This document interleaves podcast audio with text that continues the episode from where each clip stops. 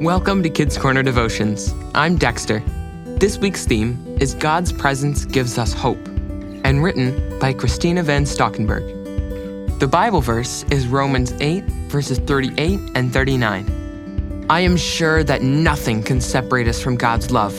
Not life or death, not angels or spirits, not the present or the future, and not powers above or powers below Nothing in all creation can separate us from God's love for us in Christ Jesus our Lord.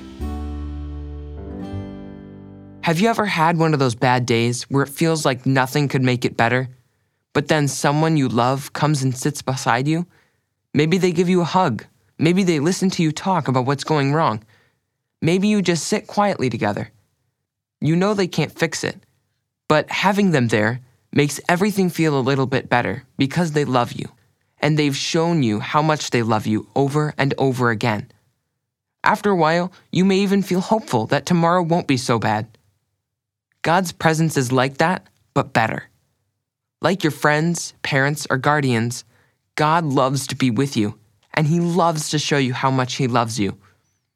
And He has been loving you for longer than anyone else. Ephesians 1, verses 4 and 5 tell us that He chose us before He created the world.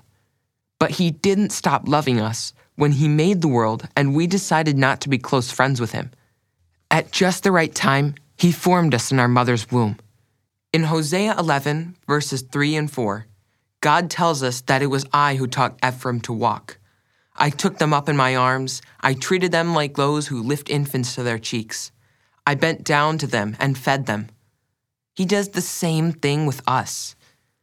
Knowing that God is with us, that He has always been with us, and that He promises to stay with us forever gives us hope.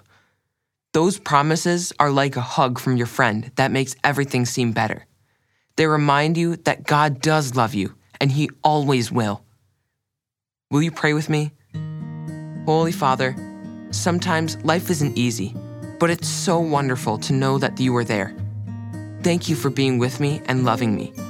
Amen. Take some time this week to read the Bible reading, Psalm 139, verses 1 through 16, and ask the Holy Spirit to lead you and how these verses apply to you this week.